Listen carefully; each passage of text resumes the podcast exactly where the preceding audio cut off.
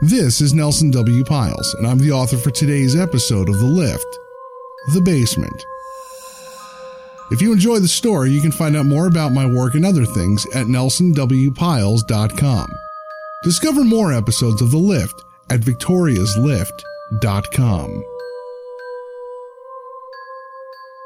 Hey guys, it is Ryan. I'm not sure if you know this about me, but I'm a bit of a fun fanatic when I can. I like to work, but I like fun too. It's a thing. And now the truth is out there. I can tell you about my favorite place to have fun. Chumba Casino. They have hundreds of social casino style games to choose from with new games released each week. You can play for free anytime, anywhere. And each day brings a new chance to collect daily bonuses. So join me in the fun. Sign up now at chumbacasino.com. No purchase necessary. VGW. Void where prohibited by law. See terms and conditions. 18+.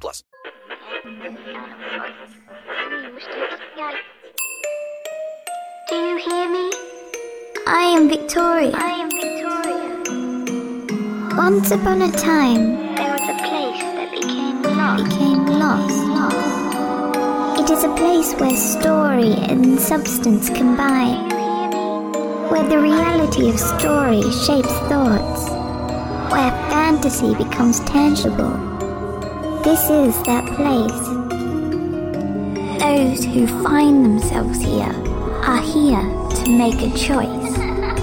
The choices you made in the past don't matter, but the choice you make now is the one that will set your fate.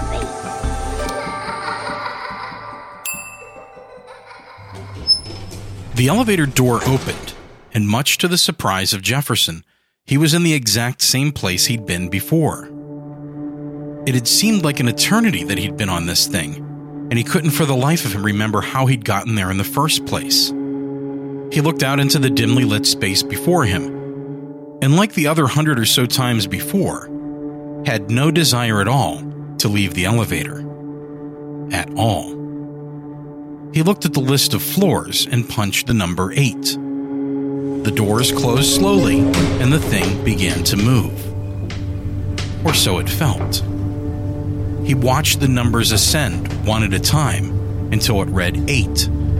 Then the elevator paused and stopped.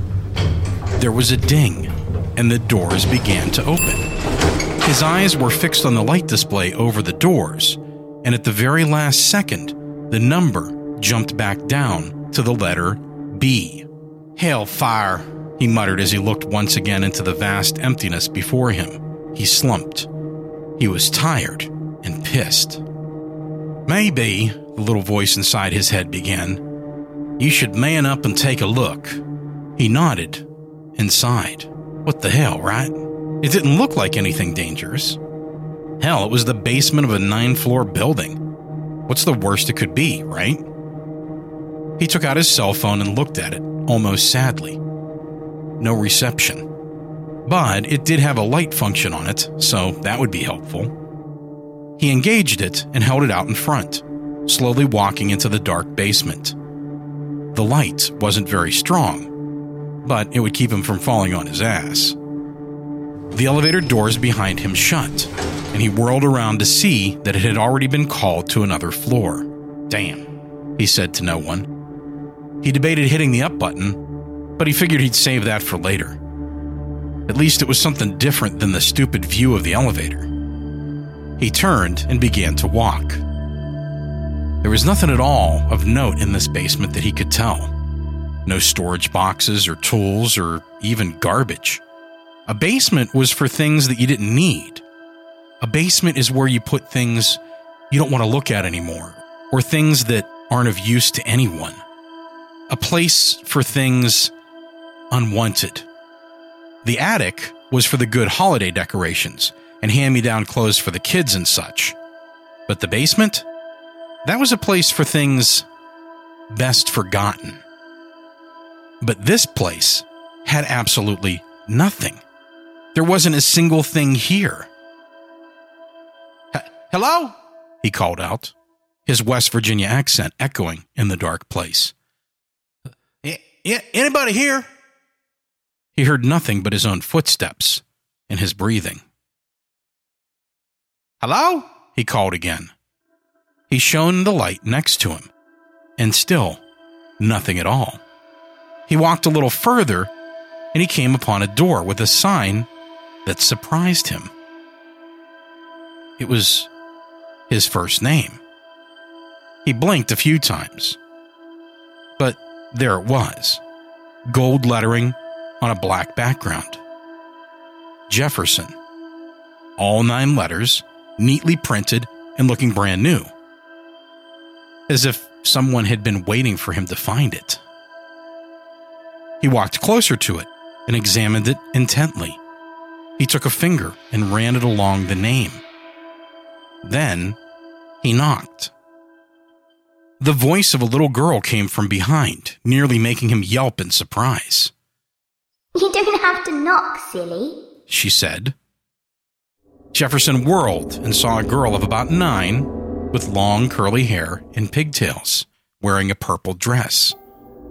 She looked at him with her head cocked to one side while holding a small music box. She held no expression on her face that he could identify. "Jesus, you scared me there," Jefferson said with a nervous laugh. She simply kept looking at him, her head cocked to one side. So you live down here?" he asked. She said nothing. "Is there nobody here?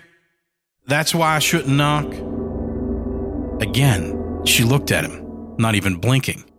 "Well, what's the matter, darling? A cat got your tongue?" He laughed a little. "I haven't got a cat," she said. "Well, that there's just a figure of speech." "My name's Victoria," she said flatly. "Well, hi," he said. "I'm Jefferson." "I know."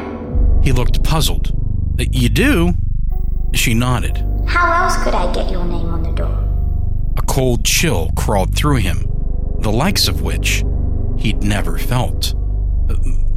My name? That's for me?" "Well, it certainly isn't for me," Victoria said. "Who else would it be for?" I don't understand this," he said. "Where the hell am I?" "You're with me, in the basement," she said. "This is a bit new for me as well, but I'm sure we'll make the best of it." "The best of it? The best of what?" "Your particular situation. This is going to be something I've never done. Although, I'm quite sure I can do it." "Do what?" She turned away for a moment, then turned back to him. "Why don't you open the door?" she said. "No," he said, although he had a nagging suspicion that he would. "Let me tell you what happens," she began.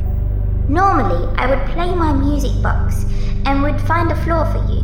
You'd tell me a story, and I do so love stories." "So I just need to tell you a story and we can get out of here?" "I'm not finished. I said normally, although none of this is really normal, is it?" Jefferson said nothing. "But you're a special case, aren't you? You have oodles of stories all burning inside of you, haven't you?" "Reckon I do." "Well, this will be quite different," she said, and placed her music box on the ground in front of her.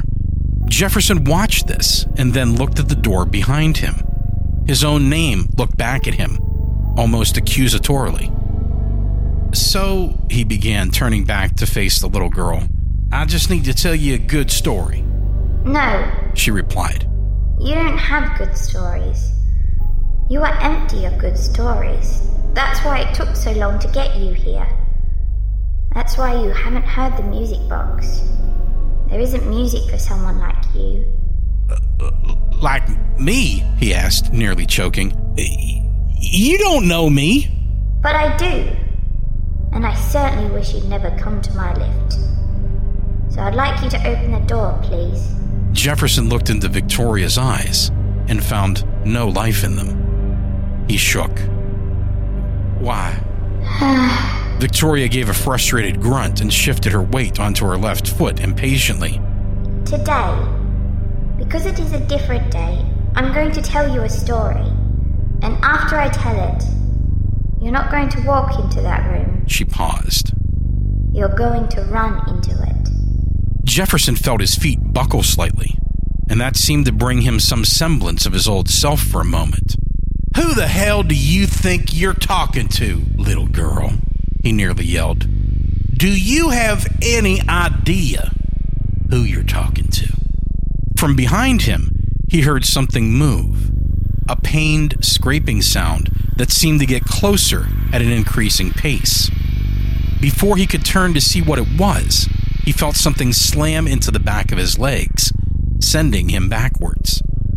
He threw his arms out and yelped as he abruptly landed into a heavy wooden chair. "I know exactly who and what I'm talking to, thank you," she said coldly. "And now you're going to listen to my story and not say another word." Jefferson's heart was pounding in his chest, and he decided that, for now, he'd listen. And then he'd take care of this little girl. His way. She began her story. "Once upon a time, there was a young princess who lived in a very small kingdom.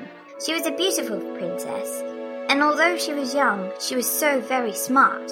However, she lived with a very cruel father, the king of the land. He hated everything, including his wife, his kingdom, and most of all, his beautiful daughter. He never missed an opportunity to tell his wife and daughter how miserable they had made his life. He never once said a kind word to either, unless it was in his best interest to do so, which wasn't often.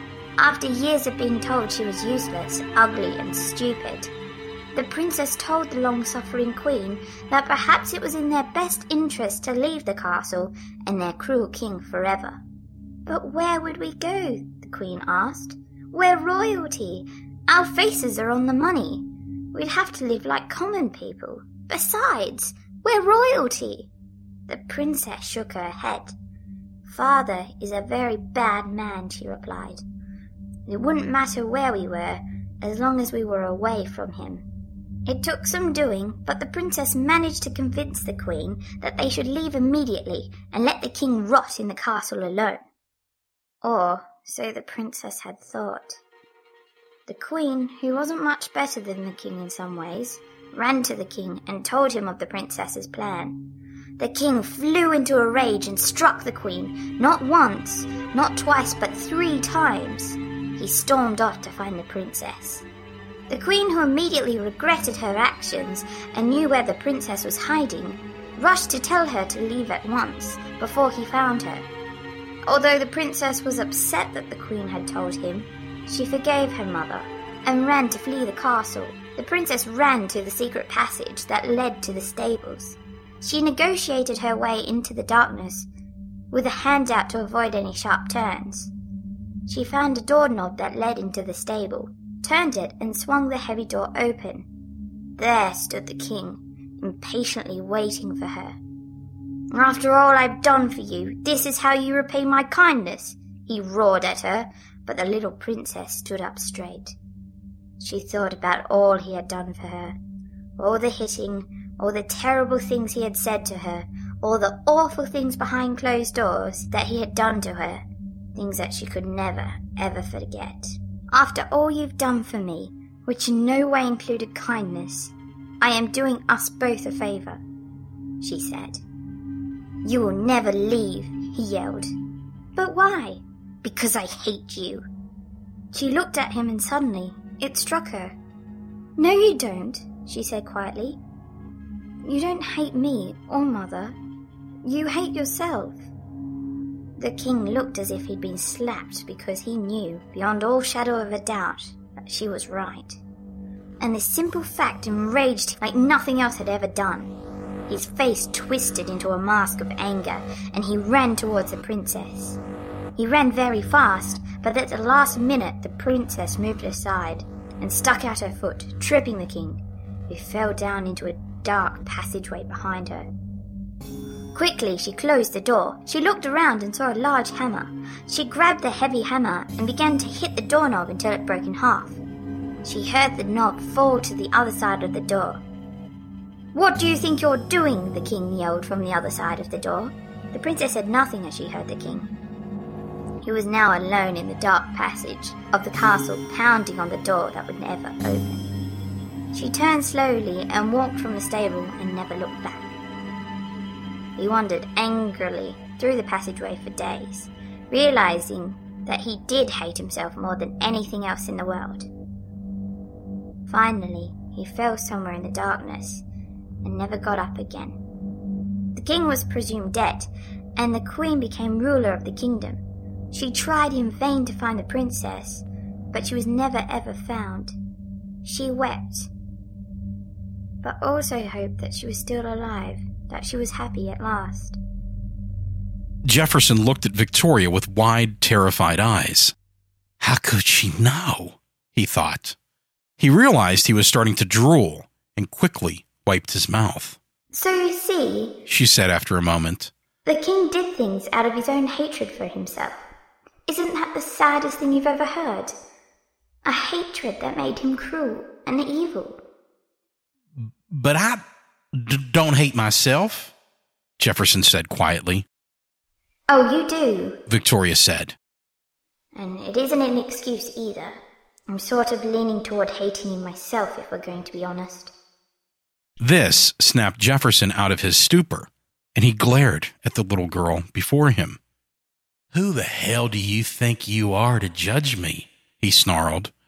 You let me out of this goddamn basement right now, you hear me? I am. Victoria began, picking up her music box. Victoria Bigglesworth-Hayes, a little girl with a music box, a little girl much like your daughter once was. You're in my building, you rode my lift, and you're where I think you should be right now. What the fuck does that mean? Victoria made a sour milk face. No need to be cheeky, Jefferson. Language, please. Jefferson took a step forward. I reckon your daddy didn't ever discipline you, did he? He said, a small smile breaking out on his face. Maybe you need a little discipline to teach you a lesson. I know what discipline means. You never showed any to your daughter. A little girl like me who just wanted her father to love her. And you want to teach me a lesson. Victoria's eyes began to burn a pale green color that glowed in the dimly lit basement. She opened the music box, and it began to play an unusual tune. Jefferson's smile faded upon hearing the song. He knew it, and knew it well. Close it, he said. No, she replied. As the tune played, the basement seemed to close in around them. Jefferson looked behind him. There was no longer an endless space, just the door. Everything was moving toward him, and even the space behind Victoria seemed to vanish. The tune played on and on. You turn that off. You need to learn a bit more than discipline, Victoria said, her voice louder as the basement compressed. He stepped back into the door. He turned and looked. His nameplate was still there, the green light reflecting from Victoria's eyes. He turned back and saw Victoria inches from him. He yelped, and out of instinct, he grabbed the doorknob and turned it. Bye-bye, Victoria said as Jefferson pushed his way through. He slammed it behind him and rested for a moment on the door. He couldn't hear the music box anymore. And he sighed. He lifted his head and looked at the room he was now occupying. Except it wasn't a room. It seemed to be a long stone passageway, lit every 20 feet or so with a torch. The passageway seemed to go on forever. He swallowed back the bile rising in his throat and tried to steady himself. At least there's a light, he thought. Suddenly, he watched the torches go out, one by one, from a distance. Each one made a little noise as they extinguished themselves. He began to panic. As the darkness got closer and closer, he heard something else come with it. The tune from the music box. It began to play, over and over, louder and louder. It was the only thing he had ever bought his daughter when she was a little girl. The torches continued to go out, and the tune became louder. The tune was now being accompanied by a voice, singing along. Itsy bitsy spider, climb up the water spout. It was Kara's voice. Down came the rain and washed the spider out. His little girl. Out came the sun and dried up all the rain. His dead little girl. And the itsy bitsy spider climbed up the spout again. His hated little girl. Jefferson screamed as the final torch blinked out. Itsy bitsy spider.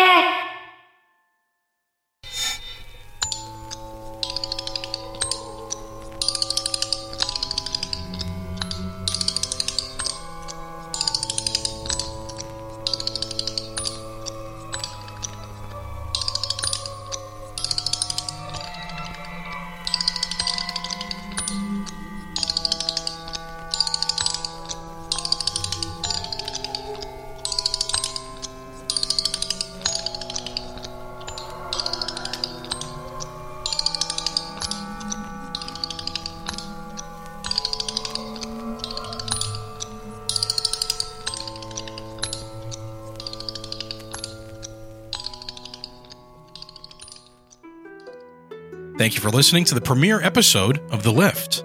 Today's episode featured a story by Nelson W. Pyles, The Basement. If you'd like more information on Nelson and his work, please visit nelsonwpyles.com and follow him on Twitter at Nelson W. Pyles. Artwork for today's show was created by Alex Murd. If you'd like more information on Alex and her work, please visit crazedpixel.com and follow her on Twitter at crazedpixel. Please help others find our little lost place. Share the show and help us grow. The best support you can give us is to retweet, repost, and share the link to victoriaslift.com. Follow us on Twitter at victoriaslift and find us on Facebook at facebook.com/victoriaslift. Don't miss the next episode. Subscribe to the show in Stitcher, TuneIn Radio, or Google. And coming soon in iTunes. This show's feed is feeds.feedburner.com/Victoria's Lift.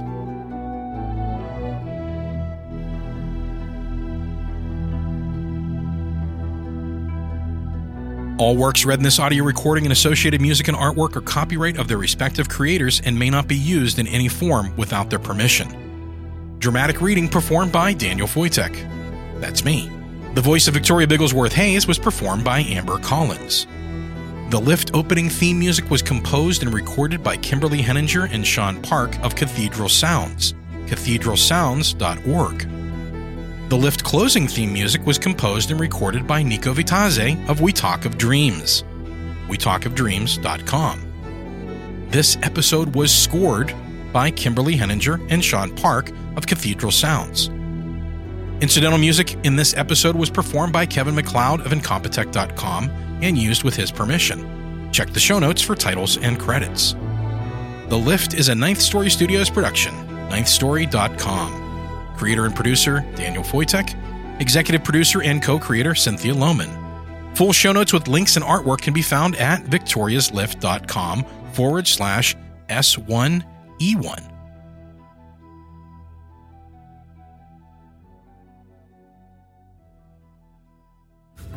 Societies rise and societies fall. When the time comes, one society steps forward to build a better future. The Wicked Library, Kettle Whistle Radio, Ninth Story Podcast, Prog Watch, Red Horse Radio, The Lift, History Goes Bump.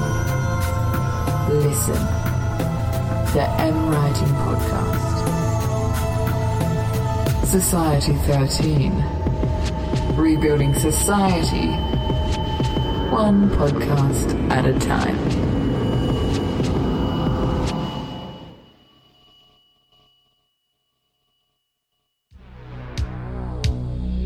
The critically acclaimed author of Demons, Dolls, and Milkshakes returns with 15 tales of horror and suspense, with Everything Here is a Nightmare.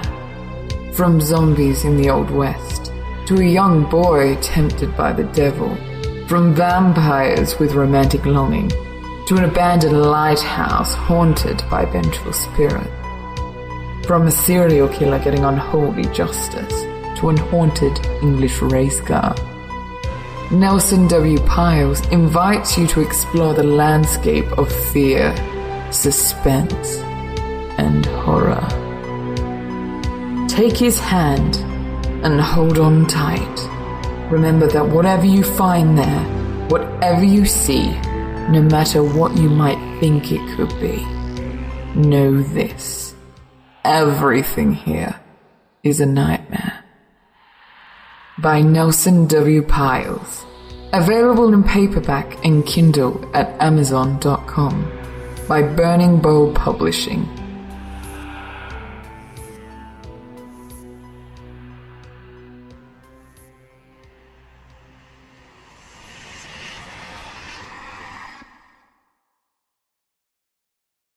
Hello, it is Ryan, and we could all use an extra bright spot in our day, couldn't we? Just to make up for things like sitting in traffic, doing the dishes, counting your steps, you know, all the mundane stuff. That is why I'm such a big fan of Chumba Casino. Chumba Casino has all your favorite social casino-style games that you can play for free anytime, anywhere, with daily bonuses. That should brighten your day a little. Actually, a lot. So sign up now at chumbacasino.com. That's ChumbaCasino.com. No purchase necessary. VGW. Void where prohibited by law. See terms and conditions. 18+.